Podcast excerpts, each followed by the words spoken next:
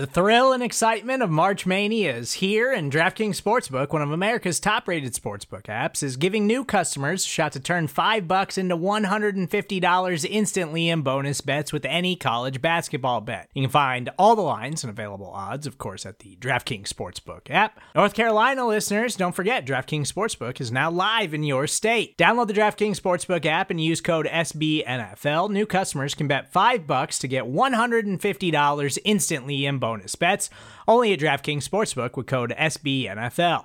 The crown is yours. Gambling problem? Call 1 800 Gambler or in West Virginia, visit www.1800Gambler.net. In New York, call 8778 HOPE NY or text HOPE NY. In Connecticut, help is available for problem gambling. Call 888 789 7777 or visit ccpg.org. Please play responsibly on behalf of Boot Hill Casino and Resort 21 Plus, age varies by jurisdiction, void in Ontario. Bonus bets expire 168 hours after issuance. See DKNG.com slash B ball for eligibility, deposit restrictions, terms, and responsible gaming resources. Hey, what's happening, Bears fans? This is a special edition of T Formation Conversation. I'm your host, Lester A. Wiltfong Jr., and I call it special because I'm actually in Bourbonnais right now recording. We are in a the I guess you call it the Windy City Gridiron House. Uh, we have uh, three of our other writers here.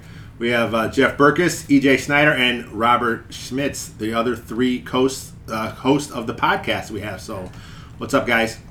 Hey, Lester. Things are going great. Absolutely, really excited to be in Bourbonnais. So, so the three of you guys are all in Bourbonnais yesterday and today, and you'll be here again tomorrow. So you guys are going to get a good snapshot of what's going on with the Chicago Bears. Uh, so I definitely got to get your guys' thoughts now that you've seen the first full weekend open to the public. Obviously, the Bears practiced on on uh, Friday, but it was just kind of a glorified walkthrough, a little bit of uh, conditioning, which Coach uh, Matt Nagy said they did so great. He actually stopped the, the conditioning drill, so that's a positive for us. But so out of the first two days you guys saw here, I'll start with Jeff. Who was the player that stood out to you in a surprising way uh, that that's doing much better than you thought he would be? I've got to say, and I am an Oregon State grad, so I do have to uh, mention that for a disclaimer. But Ryan Nall looked really good, and it There really, su- really surprised me. And I know that's a hype train that probably won't leave the station, but he looked. He looks physically impressive, and he looks very smooth catching the ball out of the backfield.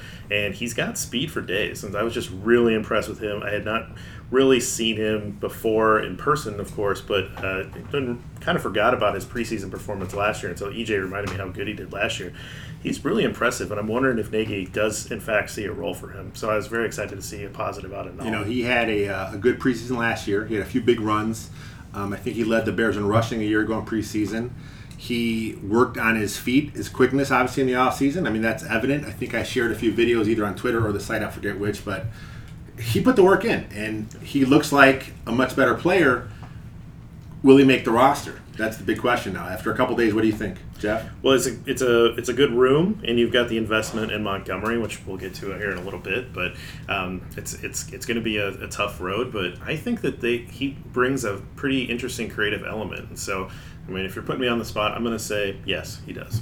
EJ, I want to get your thoughts on Ryan Nall. We talked about, about him last year when he was a rookie. Um, you see a different player now? I do. I see an improved skill set. It's wider. Uh, he's always had speed. He had great power, but he's kind of a one cut and go guy. Uh, his pass pro was okay, but not tremendous. We got to see him in pass pro Yeah. isolated today. Um, but Jeff's point of him catching the ball much more smoothly, I could see a hybridized role for him. He's also a special teams contributor, so it's really hard to cut a guy like that that can do a lot of things. He can run for you. You can. The Bears are doing a lot of flexing in and out of the slot, so you can start a guy like that in the slot, pull him into the backfield, or do vice versa. He's got speed. He's very big. He stands out in the running back room as the biggest guy there physically. But he's smooth. He's fast. He can break when he broke one today there's a lot of people talking about almost like a hybridized H back role for him, which a, a coach like Matt Nagy could really use. It's going to be tough to cut him. I understand that the room is so much better than it was, but he's got so many skills and he contributes on special teams. He's going to be a tough cut. You know, you, you talk about the running back room being better, and Robert, do you think he has a chance to make the roster? You got Montgomery, you got uh, uh, Davis, you got Patterson to get reps there, you got Cohen obviously to get reps there. You got Kerrith Whyte, the rookie. Oh, Is yeah. there a place for Ryan Nall on this roster? So I got to tell you, the first things first. I I've always seen this as being a four running back room because that's all I've really ever seen in the NFL. Uh, so Cohen obviously makes the roster. Davis uh, shaped up his game today, which was great. I've always thought Patterson fits as that uh, running back mold, especially given what he did in New England. And uh, then you've got David Montgomery, who you spent a third round pick on a guy, he's not getting cut. But Nall, to exactly the point that the other two have made, he looks hard to cut. I don't know where you find that room for him, but one thing that EJ, off the record, of course, has been going on and on and on about is that now that we don't have Joshua Bellamy, we're looking for a special teamer to put somewhere, and we don't really know where it is. Maybe it's a defensive back, maybe it's Ryan Nall. Maybe because he had a touchdown today where he made one really nice cut and burned everybody for a 25-yard touchdown, beat the safety. I mean, he his feet have looked quick. He looks like everything Nagy wants in a running back. It's hard to watch what he's done in practice with two really analytical eyes and say this guy hasn't been good enough. So we'll have to see. He's So- got four preseason games at the minimum. So the Bears carried a fullback on the roster last year, and I think we're all in agreement that Ryan Nall could probably fill some of that role. But it looks like Nagy would rather do with a tight end, either Braunecker or maybe Sowell as a guy that comes in to play that fullback spot. Um, but so technically, if you look at the roster, there is an open hole there, and I think it could be Nall. It could be. That's not really unrealistic. So EJ, who's the guy that stood out to you that you were a little uh, pleasantly surprised with? It's this funny you just mentioned his name, Bradley Sowell. Okay. I was not expecting Bradley Sowell to look like a comfortable tight end. I was expecting him to look like uh, an offensive lineman trying to cut weight. Um, you guys, as former offensive linemen, both Jeff and, and Lester, We're not have cutting said, weight though. no, Well, no, you're not cutting weight. you've told me over the last couple of days. Of course, he looks happy. It's an offensive lineman's dream to get asked to play tight end, and, and he looks very happy. He's incredibly svelte. He's moving really well. He's taking the first team reps at tight end. Shaheen was out today with a sore lower back. Sowell looks very natural. We saw him early on in seven on sevens, uh, taking Khalil Mack out of the running lane, one on one. Which, if you told me that a year ago, I said no way. But he looks smooth. He's playing on the first team. He's catching the ball fairly well. Again, these are not deep seam routes. He's not Trey Burton, but he doesn't have to be. And he looks happy and effective. That's a surprising storyline to me. His body transformation alone is just crazy, but the fact that he's being effective in that role, he looks like he's enjoying it, and he's getting first team reps. If you told me that about Bradley Sowell two weeks ago, I would have said, yeah, nah, I don't think so. You know, it's funny because uh, you, you had the picture on Twitter yesterday, and when you first sent it, you know, you had it, you tweeted it below your other tweet, so I, there was no caption. I looked at it and I didn't know who it was at first, and then I scrolled up and like, oh, that's Sowell. He's 85 now. He's Daniel Brown's old number. Looks like a bulked up Daniel Brown who was a little small today. Now it just got him, and Everybody in the stands had that reaction. When Yeah. he, he ran towards you, you pulled out your program, you looked at the number, and you thought, "Is that is that a slim down Shaheen? Is that a is that some undrafted free agent? Who is this guy?" Because it doesn't look like Bradley Sowell, but it looks very natural on him. I'll say that it doesn't look like he's out of shape in any way. It looks toned up and ready to go. And then you see him out there moving. He's moving really fluidly. He's running, you know, typical short F tight end routes, curls, hitches. Um, kicking out on blocking. The funny thing is, they lined him up out wide Yeah. multiple times today, like at the widest wide receiver position. They almost always motioned him in to start the play, but they're using this guy as a flexible weapon. And again, if you'd said Bradley Sowell, flexible weapon in the offense, I would have said, uh, yeah, nah, I don't think so. you know, you mentioned he looked natural. That's my takeaway today from seeing him play for the first time. Obviously, he he looked like a tight end. I thought I would look at him as a as a lineman trying to play tight end, but he looks like a tight end. Like I wouldn't even if you wouldn't told me that he used to play O line a year ago, that he wasn't a, a swing tackle. He didn't start as a left tackle for the Seahawks a few years ago. If you told me that was the same guy, I would not believe you. But you know, I think it looked pretty good. Robert, uh, how about you? What's your take on the guy that uh, is your most surprising bear? So there's a lot of guys we could talk about. I will quickly one-off mention Allen Robinson's had a phenomenal camp. Javon Wims behind him also has had a really great couple of days. But one that I want to focus on. So I came into camp wanting to talk about Dax Raymond, wanting to say, hey, this guy's been really good. EJ will talk a little bit more about Dax Raymond later. But in that backup tight end conversation, because if Sowell makes the tight end, that means the Bears may have a U, a Y, and an F and still need maybe two more backups. There's been a lot of competition surrounding the spot that Raymond might have been taking, and Ian Bunting and Ellis Richardson two tight ends, especially Richardson, I wouldn't be surprised if you've never heard of them, have looked really good. Bunting's gotten first team reps, and while I haven't watched him explicitly, he got open for a couple of uh, different catches today. Richardson, on the other hand, is running with all the speed that I would tell you that Raymond doesn't seem to have. Seam routes, post routes. I mean, he's all over the field in terms of a run and catcher. Uh, and if you go out to practice, just watch for number 46 in blue. You will likely see him because he's playing really well. Certainly surprised me. They both look fast. They do. And uh, certainly, Bunting looks Bunting looks good. Again, I haven't really. Every time Bunting hits the field, there's somebody else I want to watch. Whether it's Anthony Miller, Allen Robinson, Mitchell Trubisky. There's a lot of guys out there, and that's a credit to Bunting that he's on the field at those times. But when Richardson's hitting the field with the threes, I keep finding myself saying, "Man, that guy looks pretty good." Are my eyes deceiving me? Because this Richardson guy, he looks like he can play. Well, Bunting's six seven. He's a huge guy. Yeah. You know, and with Richardson six three, he looks a little more like a traditional tight end there. Um, both undrafted free agents, along with Dax Raymond. Um, EJ, are you surprised at the way these two are playing coming out of college? Uh, I was Both really Bunting and Richardson. Yeah, I was really pleased to see Richardson play well. I watched his tape and I thought he has some skill. He definitely looks like they got him to be a, a sort of backup or understudy to the Trey Burton role, which is that faster tight end in the offense that moves. He didn't look that fast on tape. He's looked faster in person up against NFL talent. Bunting's a little bit of a different story. He's definitely more of that what Bradley Sowell was last year, that straight in line F blocking tight end, but he showed more movement ability than I thought. Started at Michigan, ended up going to Cal. My joke about Bunting is that he just really likes dark blue and gold, I guess. Yeah. Uh, but he's shown a little bit more in the passing game. Everybody said, "Oh, this guy's he's the blocker, right? He's the UDFA guy they're bringing in as a blocking sled." But he's shown a little bit in the passing game, a little bit better movement skills or more fluid movement skills than it looked like he had on tape. Uh, is he blowing me away with his movement? No, but he is getting a lot more reps. Um, also out there on special teams as well. So for a bottom of the roster guy, that's a big deal. I, I if you'd asked me again, we're talking about a lot of tight end storylines, but um, if you'd said, "Oh, you know, what are Ian Bunting's chances to make the roster?" Even even the practice squad as UDFA, I would have been like, eh, "He's probably going to be one of the first guys cut." Given his frequency and reps in camp, maybe not.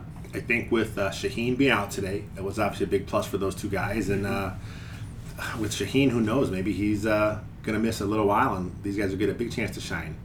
Um, Jeff, what about you? I mean, since you're an old offensive lineman like myself, uh, were you impressed with Bradley Sowell's transformation? Yeah, absolutely. I mean, like I said, he looks the part. He looked pretty smooth in the routes, and was you know, it was my favorite play from last year was that Santa sled where he's, he's uh, Santa sleigh where he scored on the touchdown and, and did the little dance, and we were joking in the stands. I wonder if he's working on his dance moves as well because he might get in the end zone multiple times this year. That that's my confidence in him. Um, yeah, I, I'm really positive. Really uh, like what they're what they're doing. The creativeness, saying like, "Hey, we think we can use you here. We really like your athletic ability," and that's a really creative coaching staff to, to push for that. And that's all the credit in the world to to Nagy and his team to, to push that idea. And I think he's going to uh, pay it off. Now I was listening to the the Hogan Johns uh, Hogan Johns podcast, and they have a theory that there's a little handshake deal between Nagy and Sowell that he's making the roster. Uh, why else have a guy cut all this weight if there's not a spot for him? Because he could have stayed at 312, what he was, and caught on as a swing tackle somewhere else. But since they had him cut all this weight, there's a deal deal going on where he's going to stay. You guys all think that's part of the deal? You think he's definitely sticking on the 53 man roster? I'll tell you that with how happy and how I mean jubilant is obviously a synonym of happy, but just how excited he's looked and the the method and veracity with which he has attacked this transformation, it wouldn't surprise me if he knows he's making it and is working towards doing something in a game instead of spending that extra energy worrying about it. It's not that I'm saying, yeah, that rumor confirmed, Yeah. but it doesn't. It, it makes sense. It makes a lot of sense. EJ, you think it's a little little deal here where he's making the team? I don't know about a deal, but uh, our den master Ken said something really interesting watching him in practice today. He said there's no way he could go back to tackle this year. No. With that transformation, with as much weight as he's cut and as trim as he looks, you don't just put that right back on. So it's not like, oh well, we're not going to take you as a tight end. We'll, we'll move you back to swing tackle. That's not happening. The. Bears do still list him at 312 on the program. Yeah, they haven't caught up That's yet. not it. That's not it. what it reminded me of for a lot of fans that watch the NFL is maybe you saw the videos of Gronk post retirement, Yes. showing up things, and people Yes. said, "Oh, Gronk's seriously retiring. He's not coming back because he dropped so much weight." That's Sowell, right? He's not going to be able to pop back up to to 312. It's not going to happen. So whether or not it's a handshake deal, he's he's all in. He's bought in, and he's certainly getting the looks. I mean, he's getting a fair shake there and showing out. So why wouldn't he make the team? Nice. All right. So we talked about the guy that surprised you guys in a positive manner. Uh, we got to go the other way. So, Jeff, um, you here two days now. Is there one player that kind of you thought you'd see a little more from? Well, I want to answer it in a way that just says that David Montgomery got his welcome to the NFL moment. Yes. And that was two times. One in pass protection.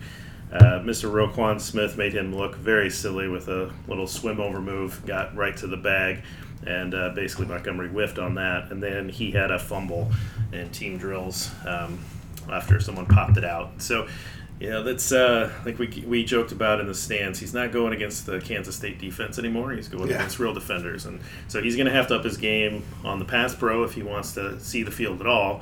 And then he want he's going to need to make sure that he protects the ball if he wants to stay on the field once he gets on. You know, he did have a few reps in that in that blitz pickup drill where he was good. You know, he just, I mean, he did go against Roquan Smith, who may be one of the better inside linebacking blitzers Absolutely. in the league. But, but yeah, Smith made him look ridiculous. The crowd had a, to oohs and ahs when it happened, and uh, then of course the fumble late. And but overall, he he looked decent. today. Yeah, yeah. I'm not a negative person, so I don't want to necessarily uh, harp on anybody. But again, His it's welcome good to to the see, NFL yeah. So moment, the yeah. welcome to the NFL moment, and he's he's you know he's showing his rookie stripes. Okay, EJ, was there a guy that uh, you thought you'd see a little more from? Uh, Dax Raymond, I scouted at Utah State. I thought he had a lot of good qualities. We got pretty excited about him. I was very excited about the fact that the Bears picked him up as a UDFA. Yesterday, the non padded practice, he didn't show a lot. He looked slow. And I had to caution myself because it- it's not that he looked good and I had to lie to myself about that, but you just never know with a guy. Maybe it's first day, maybe it's hot, maybe he didn't sleep very well, maybe he's got rookie jitters, first big pro practice in front of people. Um, today in the padded practice, he, he rounded the form a little bit better. He had a catch over the middle, which is really his bread and butter. Uh, looked a little bit faster. His routes still aren't sharp. Um, played decently on special teams. So it's sort of wait and see with Dax Raymond, but a lot of fans got hyped about Dax Raymond sort of maybe being the next Trey Burton. I think we probably kicked the brakes on that hype train a little bit. And then yesterday I had the question did anybody see Jonathan Bullard? And I was a big Bullard supporter. I was really happy when they drafted him the third round. He hasn't really panned out, and I realized I didn't even see him yesterday. So I looked for him today. I saw him there playing him a little bit at nose, basically, and but he's not really doing a lot. He's taking up space. You know, he might make the team, but he's just not going to be an impact guy. The time's up for that. So Bullard's a guy that you know could be a surprise cut, could be a, a guy they carry his depth because he's familiar with the system, but uh, just not making anybody notice when he's out there on the field, which is kind of a bummer because he had a lot of natural skill coming out of Well, if the Bears carry six again, then Bullard kind of be that sixth guy because you got you know your starters and you got uh, Roy Robertson Harris, and then you got Jonathan Bullard there coming in, and it's him, Nick Williams, maybe a couple of the uh, the, the young uh, uh, Abdullah Anderson may show up something, but. I mean, Bullard. I think his spot's pretty pretty set just because you know he, he's a veteran. He's not making a lot of money. You know, I think he's still better than some of those UDFA's they have on the roster. So if you keep six, I think he's the guy. But with so many other positions, and, and you may think, you know what, we can get away with just keeping five this year on the D line because we, we're nickel so much anyway. So it's only two guys getting reps. Maybe we go with five, and, and Bullard is a surprise cut. Yeah, it could happen. He's he's not making a huge case to keep him, other than the fact of the things you mentioned, which are great points. He's he's a younger guy. Um, you know, he's live out there. He's not making a ton of money. If he'd been looking at an extension or something like that, it, he'd be a great cut candidate. But he's still affordable. Third round pick. He's young. Something could happen with him. He plays fairly solidly. It's not like he lets a lot of plays go by him, but he doesn't make a lot of plays either. He's just a real neutral. You just don't notice him at all when he's out there. So we'll see.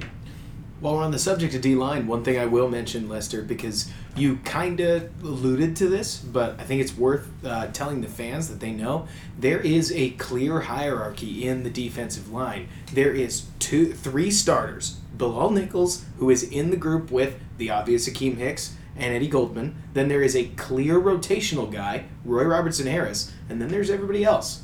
That's not to say that and Bullard. Point being that Bullard isn't in Robertson Harris's group. He took reps with the threes today. He did not come right on in, in off the bench. He was not right there with Nichols and Robertson Harris coming in to take immediate reps as soon as the first two guys were off. His spot isn't secure, but if he stays on the field or on the roster, it might be just because there's nobody else taking that spot. Because it seems like the Bears have four names that come to mind when they say defensive lineman that they like, and Bullard might not be on that list, though that might not kick him off the team immediately. A lot of mights and shoulds, but You mentioned camp. you mentioned Bilal Nichols, and we talked about this in the stands today. He looks like he's lean. He- Oh, yeah. he, he wasn't necessarily a, a really heavy guy last year, but when you see him with his pads on, he's noticeably leaner this year. He talked about in a in a Bears 100 interview a while ago. He talked about how he wanted to get leaner because he felt like he was a lot quicker than he was powerful, and wanted to even that out and make sure that he could do both. He said versatility was what he wanted to become the name of his game. Today, he looked pretty good. He had a really, really, really nice rush from the inside where he just ripped and swam right by the center that was on him. Didn't catch who that center was, but he just stopped running as soon as he got by him because he knew he'd kill the play if he did anything else. Uh, so Nichols looks as if he's gotten a lot leaner. That's really positive for the fifth round rookie out of Delaware. And boy, if he can develop a little bit more of that power, which I want to see in preseason more than in camp, because we'll get to see a tackle fighting for his life against Bilal Nichols. Uh, we he could turn into a, like a legitimate starting level lineman,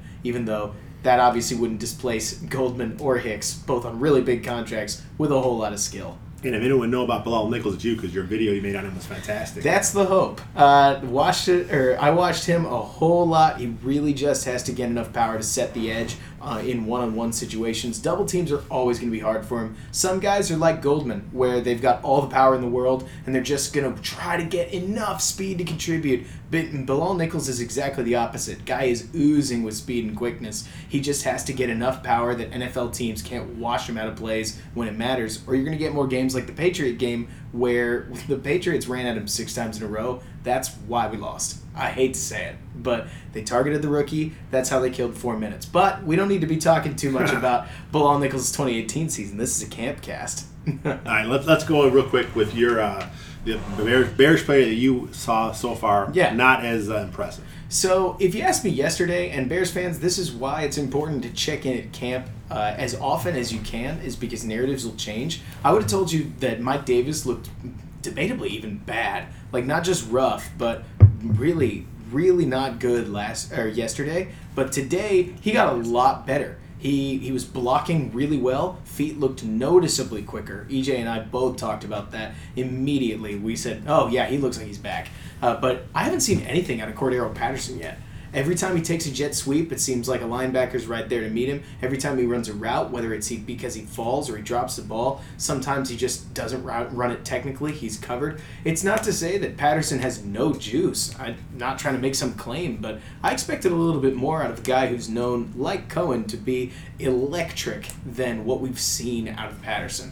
I'm curious to see what we'll get out of him as camp continues. That's a good point. Uh, You mentioned Cohen, and he is electric. When he touches Electric. the ball, it's obvious. Oh yeah, that's Tarik Cohen. Mm-hmm. And I concur with Patterson. I did see him a lot today, running up a lot of stuff at tailback. He was going out and he Mm-hmm. some jet sweeps, and he's obviously fast. We know this. We've seen him play in the NFL, but the practice juice isn't there, like you said. Oh yeah, one thing that's super funny about watching a ton of football is I would I would summarize that sometimes you watch a guy and you could say, oh, his hands aren't there, or he just needs a little bit more foot quickness, and sometimes you watch a guy and you say it isn't there, and I use air quotes to say sometimes you can tell a guy has special qualities that just make him really successful on a football field, and I'm waiting to see a little bit more of that from Patterson because he's obviously wildly fast, scored a touchdown against the Bears due to raw speed and that massive one cut that he can make. But I want to see a little bit more than these three yard gains we're getting on jet sweep plays that you know Nagy wants a little more out of. You know, maybe he's just not a very good practice player. This is uh, Bears are now his fourth team,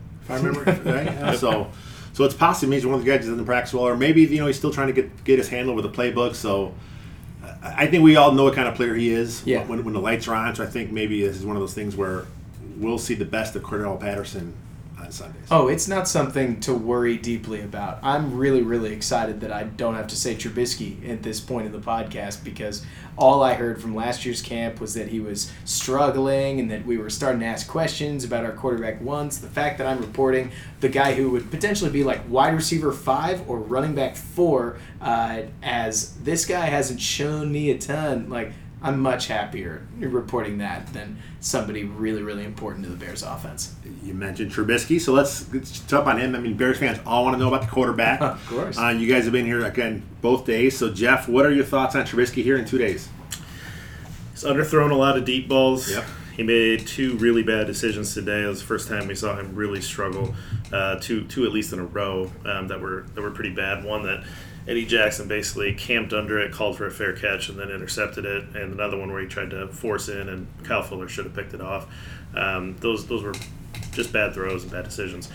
And otherwise, yesterday he looked really good. So that's kind of the difference. He did underthrow a couple of the deep balls that he had open, but everything intermediate looked sharp and in line. And, and he's been peppering Allen Robinson, um, and th- that connection looks like it's going to be really strong. So a little bit of a mixed bag because today was a little off. What about you, EJ?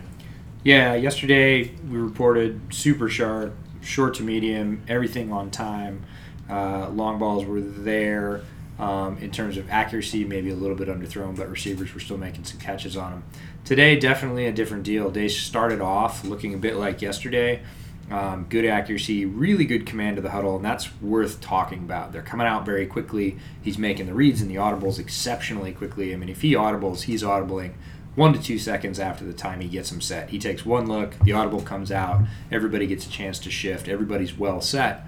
But then somewhere in the middle of practice, he really the rails came off a little bit. He made that um, poor throw that Jackson picked off down the right side, which was kind of late and high.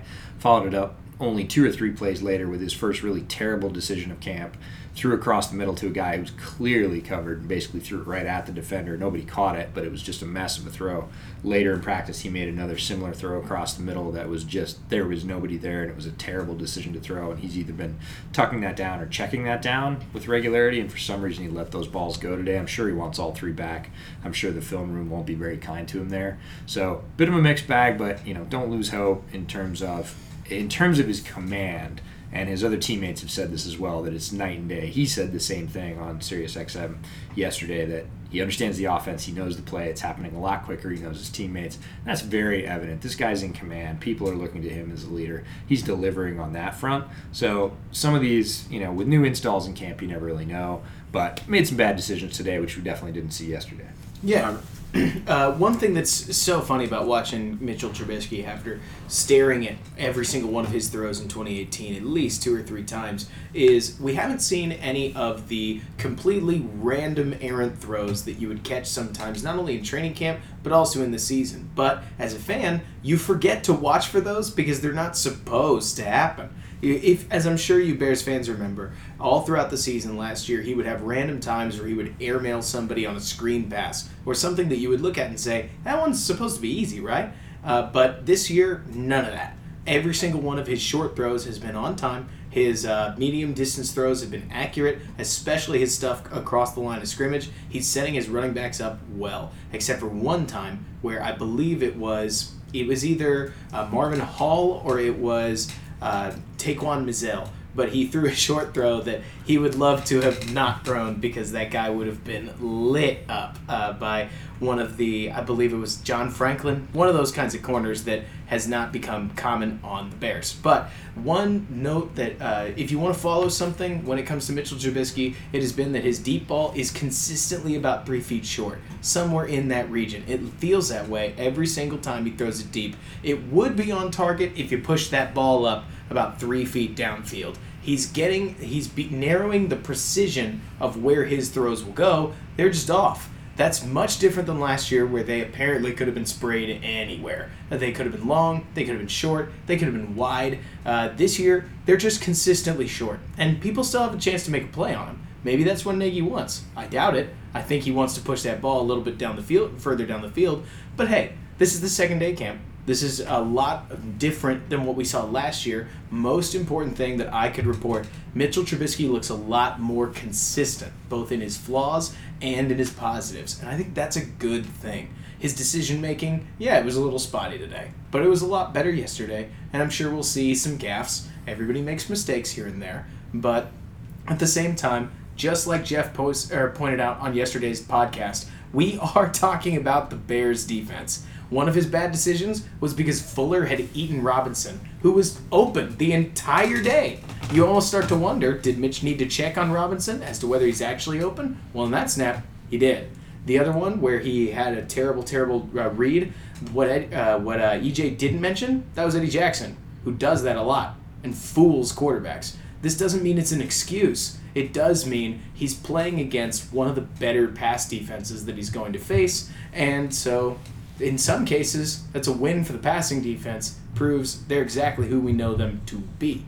It's something to watch for, especially as we continue in camp. But I imagine Mitch is knocking the rust off to some degree, and that he might not be perfect, but he'll be a lot better. Yeah, I think as part of it, he's just going through some some different plays. He does have a few new guys working in there. Um, I think uh, the deep ball thing does concern me a little bit because if it was happening only in the 11 on 11s when, you know, let's face it, the the Bears defense is pretty good. They're getting pressure on Trubisky, you know, quite a bit. Consistently. You know, and, and an offensive coach is going to tell your, your defenders, stay the hell away from my quarterback in, in practice because, you, you know, you want them to have the clean pocket. But it doesn't always happen in 11-11. Sometimes the, the pocket's a little rough. Uh, he has to do something, but he's underthrown guys in seven on sevens too, and there is no rush. So, um, like you said, something to monitor, kind of see how he's doing it, how his mechanics look, if he's stepping up.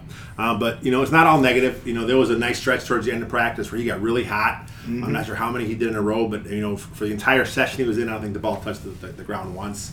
Uh, so again, up and down today, really good yesterday. I think that's a positive for the the Bears, though.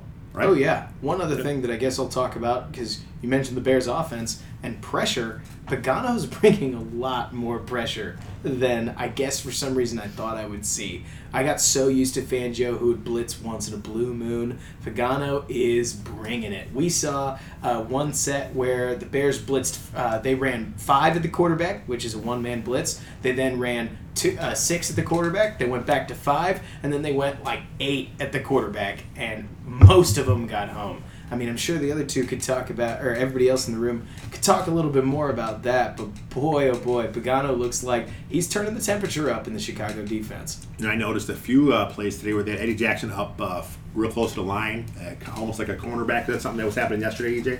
Uh, they didn't move him as close yesterday. They did play him straight at corner a couple of times. So. I think we're going to see Jackson closer to the line, and as you brought up today, there's a good possibility that Pagano brings him on the blitz. Yeah. Like you, you know, said, Andy Breed, maybe Honey Badger kind of look to it, yeah, yeah. bring him in. You know, he, he did play some corner in college. Absolutely. So that's something he came up as a corner. So. Mm-hmm. He and he can blitz. Yeah, I mean, he's a saving corner, and saving corners blitz, yeah. so he's not bad at that. Like he has the skill. Didn't use it a lot over the last couple of years, but I, I'd put money good money on the fact we'll see some good Eddie Jackson blitzes this year. Another thing I noticed uh, today from watching the defense that I didn't see a lot last year was they had uh, both outside linebackers on the same side, kind of stacked them up. Is that something you, that would happen yesterday too, Jeff? It did happen, and I just fascinated by what that means for the year. That's going to be a lot of fun. Yeah, we saw Mack and Floyd stacked on one side. We saw guys in the second and third team stacking on one side. Um, it's not all the time, maybe 10% of the time, something like that. Uh, but it's a really interesting look to see that kind of motion, full swing, to you know overload the defense and bring two guys from the same side and say deal with it. Um, especially when you got two guys as fast as Mack and Floyd. You got Mack and Floyd. You got Hicks next to them, and then you have uh, Roquan Smith in the A gap. You know what are you going to do if you're overloading that kind of blitz? And if you bring them all, that's the other thing is Pagano, uh, Fangio would have brought four of those guys sort of at max most yeah. of the time you know, Pagano could bring them all. He could bring all three defensive linemen, both outside linebackers, and Smith.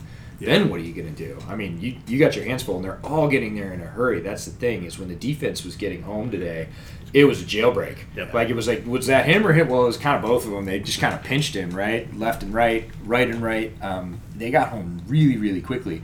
Mitch was taking the, and these are like three step drops. Like he's setting on his third step drop, and he's got guys in his face. And of course, there's no real tackling, no real sacking. You're not going after the quarterback, but those guys were there in a snap. So it's going to be really interesting to see what kind of pressure the Bears defense can you know, just exert on opposing offenses. It's going to be, I think it's going to be a ton of fun to watch. All right, so before I get to a couple of questions we got on our Facebook feed, um, we got to talk about the kicker situation. Uh, yesterday was Elliott Fry, and he was uh, seven of eight, eight of nine, was it? Yeah, he missed one. He missed. He missed the first one and made all the rest, Right. including the 60 yarder to, to cap it out. And today was Eddy Pineiro's chance to kick, and he was the same thing, a seven for eight for him. Uh, but he missed uh, one in the middle, about 40-ish. Yeah, uh, but he nailed. 50-yarder. Mhm, But he nailed the 62 yarder to close it out, and his kickoffs too. He was booming it. I mean, he definitely has a bigger leg than Fry. Um, I didn't see Fry yesterday kick kickoffs, but will you guys all concur? Is, is Pin- Pineiro's leg much bigger, Jeff? His leg is much bigger. It- you can tell by the sound. It's just a truer sound. It's like when a hitter hits that sweet spot on the barrel. It- every kick that he had today, at least uh, what I heard, it, was, it seemed true, and they were all on a line. They were all driven. Whereas Fry's kicks, a lot of them seemed like kind of popped up. They were accurate for the most part, but uh, Pineiro really drove the ball. And if I had to handicap it, I'd say it's his job to lose. Jeff Uh, or uh, yeah, EJ? yeah, no, Pineiro strikes the ball very, very differently. Fry drove about half of his kicks. Any others, he kind of looked like he scuffed under him a little bit. Ball had a lot more backspin, went up a lot higher. Still went in, Yep. was still straight. But Pineiro's kicks look like a golf ball coming off a tee when you hit it with a driver. It has that sort of long, slow climb, and it's almost still going up when it goes through the uprights. And his kickoffs is where we really saw that when he backed up and started drilling kickoffs. He was kicking field goals on kickoffs that had room and they were just starting to dip when they went through. Like they were at their apex, and that's a very different look. So Pineiro had a lot more drive on the ball. I'll just say that 62 yarder that he made, he could have made it from 65, 66, something like that. Mean, he had some uh, some room to spare, and and it was just an impressive kick. And and I think in a city like Chicago, it's very windy in Soldier Field. That drive is very important. Yeah, the one he missed today, it's worth mentioning that the wind had picked up. It was a good left to right crosswind as he was looking at it. Um, the wind gusted up a little bit higher than it was for the rest of his attempts, and that's the one he missed. It pushed right with the wind. Um, but yeah, the drive to cut through the wind and keeping that ball sort of lower, not floating it up like Fry's kicks, the ones he scuffed under. If he gets that ball up in the wind, they're they're going to drift. They're you're going to see two, three yards worth of movement one side to the other. He just doesn't have the power on his Yeah, Pineiro, you're not going to see that for the first 20 or 30 yards of his kick. That ball's not going anywhere but where he kicked it. So, um, yeah, I'd go with I'd go with Jeff. And it's let's just talk about the fact that two field goal kickers missed two field goals on two days, and everything else went through. And as far as the bottom line goes for Chicago kickers, that's great news. You know, you mentioned that both kickers did pretty good. I think Aaron Leming tweeted out earlier that the Browns have another kicking competition going on, and, and one of their kickers, I think, only made one field goal today. So it's good that the Bears have a couple guys. Who knows? This still may not be the guy, but you know, Robert, you think uh, it's it's it's uh, Pineiro or Fry so far? So what's complicated about the kicker, and EJ kind of talked about this yesterday, is that if the kicker makes his field goals, I don't care how it looks. I really don't. That said, in Chicago, known as the Windy City for a reason, you have to be able to knife through potentially strong wind. And Pineiro's kicks certainly looked like they could. Now, one thing I'll notice, that because nobody else has talked about it, is that the defense didn't actually rush him on that 60 yard field goal. So I have no idea how his trajectory actually looked, given that the defense didn't, you know, cause the field goal team to concave or to get a little concave and potentially get a hand up. So I, I look, I'm not a kicking specialist. I can't t- talk about the trajectory of the kick. What I can say is that guy got, has leg for days. He can kick that thing and it will go the distance. It's just a matter of whether it goes in the posts. And everything I've ever heard about Pineiro is that accuracy really is his struggle because his power is obvious. So if he can if he can consistently go seven for eight, I'm confident that he'll be able to win the job. The question is, will he consistently go seven for eight? Or is that the reason that Fry may have it? Or is it going to be a name that has not been mentioned yet? A late player that gets signed or traded for in one reason or another? I don't think this kicking competition's over. I don't think Pineiro was so good that I'm satisfied and done. But hey, we'll see. All right, we did a quick little Facebook Live segment earlier today, uh, just a few minutes, but we all did share a few other nuggets from camp, so make sure you guys all check that out on our Windy City Gridiron Facebook page. Uh, but we did get, get a couple questions, uh, and the first one's from TJ. It's kind of tough one to answer because uh, the offensive line is kind of something that you don't really see. Uh, yes, they're going live, but it's not really live. Uh, but TJ asked, "How is the guard center switcheroo looking so far?" He Obviously, he means James Daniels to center and Cody Whitehair to left guard. I really think that they both look more natural. They're in their natural position, and I think that it's uh, glad. I'm glad that the switch happened. First of all, I'm glad that it happened right away in camp. The first time we saw the offensive line walk out, it was Daniels uh, taking the snap, and so uh, it's happened. It's official. They look good, and I think that it's just going to be uh, positive for the Bears. It's going to make both positions better. Now, a couple years ago, we saw with Cody Whitehair playing center. Uh, there was an injury to guard, and what the Bears did with John Fox, they moved Whitehair off center, put him at guard, and plugged in a new center, which is Hroniss Grasu at the time. And then it happened again. There was another injury later on in the year. The other other guard, and again they moved Whitehair off center. Um, I personally hate that. You know, if, if this is your center, this is your center. I get you want to have your five best guys out there, but you got to have someone worthy of being in there, stepping in at center. Right now, I think the Bears brought in Ted Larsen to kind of be that swing interior guy, but I didn't see him take any snaps today. It was uh, the the UDFA from Notre Dame. I can't pronounce his name. Sam name. Mustipher. I knew I knew EG would have that one, and also was uh, another UDFA. I tweeted about him earlier, and I can't find his name on the on the play card now. It was uh, help me out, somebody. Joe Lowry, Could have been. you know, but it was uh, Jordan McCray is who it was, number sixty on your uh, play card there. Uh, he was taking some reps at center, so it wasn't Larsen. If they go into the camp and, and if they go into the season and Larsen is not going to be their backup center, that's a problem. I think if Daniels gets hurt for any length of time, they move Whitehair back to center and they bring Larsen in at guard. If it's a lengthy injury. If Yeah, I do. uh, okay. It's Are you guys okay with that? It's obnoxious because it means that the line's composition can't sit and gel in any capacity, but it might be the right move. I mean, Whitehair now has two or three. Correct me Three where I'm wrong. Three years of professional center experience in which he's obviously played pretty well. So if somebody gets hurt, why bring in a true backup center when you know the guy next to him now playing guard is going to be a better center?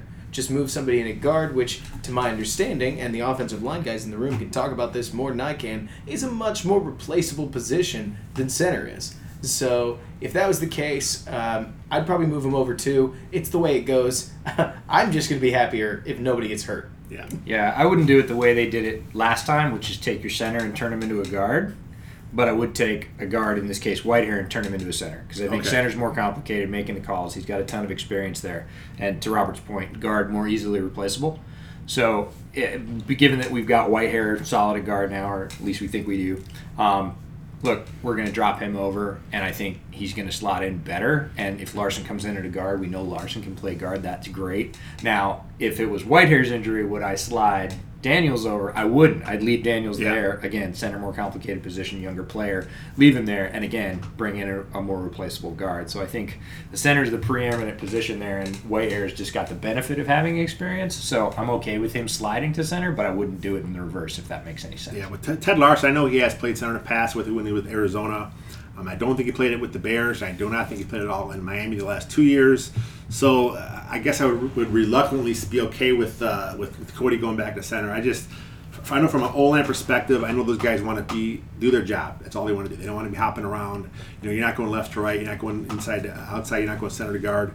They want to do their thing, and that's all they want to do. And that, that's what we can leave it at. As I'm good with that, but again, at the end of the day, you got to have your best five guys out there. And then the other question we got here from Facebook Live was from Greg. Uh, how is Roquan Smith looking? Anything stand out today? Oh man, he looks so good. He's so amazing. This is we're all He's- smiling he's and grinning and laughing because Roquan is. uh, Roquan didn't have the benefit of camp last year. He came in late with a contract holdout, one of the last rookie signed in the NFL. Um, still came in and, and got up to speed really quickly and played at a very effective level after like week two, week three. This year, full off season program, full conditioning program. We were talking about this before the podcast. He's the clear leader at middle linebacker. Uh, Trevathan is, you know, obviously a well and experienced leader. We're not quite sure who's going to make the calls, but it's very obvious that the future of middle linebacker for the Chicago Bears is Roquan Smith. He's got speed. He's covering even the fastest guys out of the backfield. It doesn't look like they're getting by, folks. Um, no, Smith has looked tremendous to me in all facets, and then he smoked Montgomery in the one-on-one drills Yep. with a little arm over. So he's showing variety, uh, all the things we saw in his tape at Georgia to make him a top ten pick. Um, very, very pleased with what we've seen out of Smith so far. All the way across the board. No Robert, you agree? Oh, I'm so excited to. I'll t- so EJ talked about his blitzing, but like Jeff mentioned earlier, Roquan Smith's always been a really good blitzing linebacker. If anybody is out there as an amateur tape head, just go watch the difference between the way Trevathan attacks the quarterback and the way Smith attacks the quarterback. There is a clear difference. It's obvious. What I was really excited to see is that Roquan is way better in his coverage than he was a year ago at this time. He had in a one-on-one drill, I believe it was against Taylor Gabriel, though the receiver maybe sp- no, it was Mike Davis. Mike Davis technically beat quote unquote Roquan Smith on a route, and Roquan decided that he'd just cut off the throw and knock the ball down. And he did things like that all throughout camp. He clearly is starting to understand coverage, and that takes a little while in the NFL because these players are good, they're fast, the routes are complicated, but as Roquan is starting to get into the groove of covering passes, he's going to just continue to ascend. A Patterson run that I know I saw, uh, Patterson looked like he had the edge. He started to round up, and suddenly, out of absolutely nowhere, number 58 came through, tapped him on the hips, and the play was over. It was just, it was really cool watching the Ray the way that Roquan can range over and make plays. This guy is special a great pick out of what first year's uh, last year's first round number eight spot. It looks good. He, Robert, uh, go ahead, Jeff. as you say, he is a blue chip pick. He's a blue chip player. Definitely. Robert, final thoughts uh, on the show here? I had a Okay. great time at camp. Uh, going to camp is a whole lot of fun. Bears fans, if you get the chance to go, you should. It's a great time just getting to see all the guys that we watch on TV live. I can't wait to see tomorrow to see what really is true and what isn't true. What can we verify? What can we say? Ah, that must have been a one day thing. Uh, but overall, I like the way that Mitch is growing. Things seem like they're moving according to plan. Nagy's 202 thing really coming into play. The offense looks like it's way ahead where you commonly expect these offenses to be in camp. The defense doesn't have an obvious advantage outside of the fact that there's outstanding talent on the defense and that they're going to end up making plays. It's exciting to see. Very curious to watch Pagano's lineups and when Ha Ha Clinton-Dix actually does manage to get himself back healthy enough to practice, where's he going to line up? I don't know yet. But that to me is probably the most uh, the thing I'm most excited to see going forward. EJ, final thoughts on the first two days camp here? Uh, two days have been great. Today was even a lot more fun than yesterday. Pads came on. It got fun really quickly. They started right into contact drills. They started right into one on ones with the linebackers and the running backs. That was probably 10 minutes into camp, and it just got better from there 7 on 7, 11 versus 11.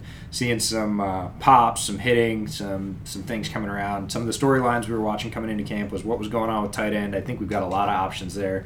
The other storyline that was really preeminent what are we doing with the sort of backup outside linebacker after Mack and Floyd? We've got Isaiah Irving, we've got Kylie Fitts, got a bunch of players over there seeing if they're going to contribute. Um, today, Aaron Lynch made a couple of plays, so seeing how that third outside linebacker slots in, I don't think we're anywhere near solving that question.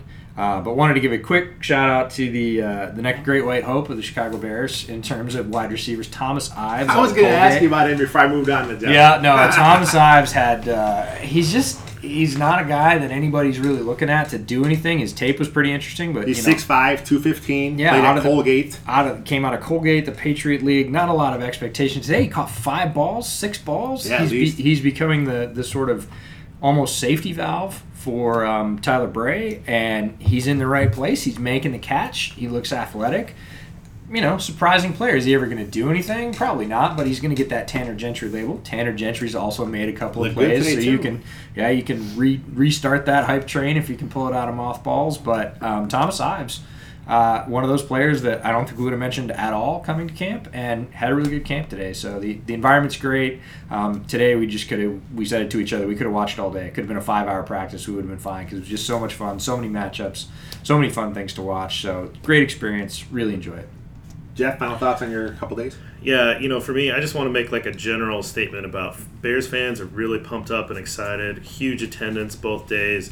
Uh, I think we have a lot of talent, and it's talent that is fun to cheer for. There's a lot of guys around the league that don't seem particularly fun to cheer for. Uh, I've got friends that are fans of different teams, and I wouldn't want to cheer for those teams. They, they got a lot of guys that just don't seem like guys you'd want to you'd want to put your your stock behind. We have a lot of guys that are really easy and really fun to cheer for. They're interacting with the fans. Um, we saw Ryan Pace on the, the autograph line yesterday. He looks like the happiest guy in America. We met George McCaskey. Um, he probably is the happiest guy in America. Uh, and just walking through the line, meeting Bears fans, and you know, man of the people. And it's just uh, it, there's just so much positive energy that it's really fun to be a Bears fan right now.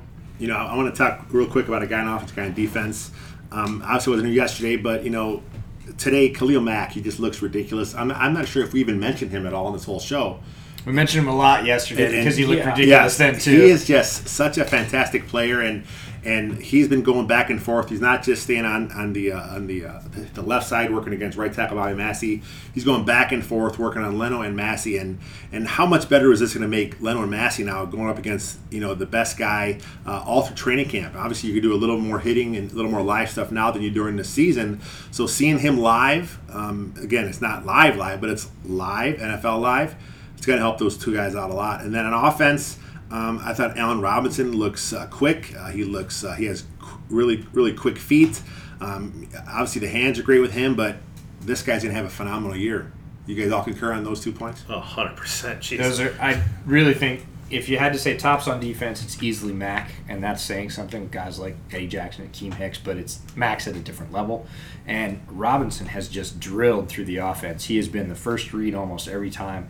And we Every, were every talk- drill, right? Yeah, Yeah. and we were talking about it today, and I don't think he's put a ball on the ground that's been near him. Mm-hmm. Like I think everything that's been thrown next to him has been caught, and and easily so. Number 12, 1,200 yards this year. Oh. Oh, Hey, look. Jeff putting a stake in the ground. But even if he goes down because he's got an injury, uh, he's got injuries that are in his past. Another guy that's looked really, really good has been Javon Wims, his backup, straight up backup. Bears fans, the guy who's taking reps after Allen Robinson in his exact spot is Javon Wims. He's getting open all over the place, whether it's the exact routes that Robinson's running uh, due to speed or shiftiness. He is clearly training under Allen Robinson. And I know he has been a guy that before camp was on a lot of people's roster bubbles saying, hey, we've got Emmanuel Hall, we've got Marvin Hall, but I don't think he's getting cut. He looks way too good to pass on. If the Bears were to cut him, somebody's taking that guy because you could make use of him on an NFL field. He's not getting cut. He's either gonna he's Not- either- not he's with all the making playing it, time. He's either Not- making it or he's gonna get traded. Yeah, but not with all the playing time he's getting right now as the understudy to a player that's as important to the roster as Allen Robinson.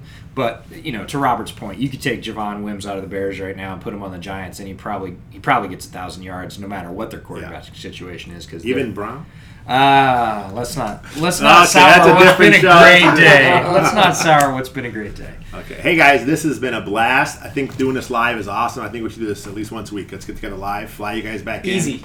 Okay. You got the budget? Just cover the flight. Uh, let's move on. Uh, what's what's the time? Uh, we got about 50 minutes left. Oh my- no! Or 50 minutes overall. Oh my God! It was my longest show ever. Uh, this has been this has been T formation conversation. I have no more breath. left. I'm gonna go around the room. and Let everyone plug their their their, their social stuff. Uh, Sure Robert. thing. Uh, I'm Robert K. Schmitz on Twitter. Easiest place to find me. You can also Google my name, Robert Schmitz. Uh, not Google. Put that into YouTube. Find a bunch of videos. That's me. You that's your thing. You're the you're the video guy. You're Sure, killing I'm it. the video. See, guy. that's the video guy now. EJ. You can find my stuff mostly on Twitter at the Draftsman FB, as in football. I'm the co-host of the Bears Over Beers podcast, which of course you can find on Windy City Gridiron, um, and you know tweets tomorrow from camp as well before I head back to the West Coast. Uh, that's most of my stuff. Jeff. I'm at Gridironborn, and of course at Bears Over Beers for the pod. Nice. I am at Wiltfong Jr. And that is a wrap. Bear down, my friends.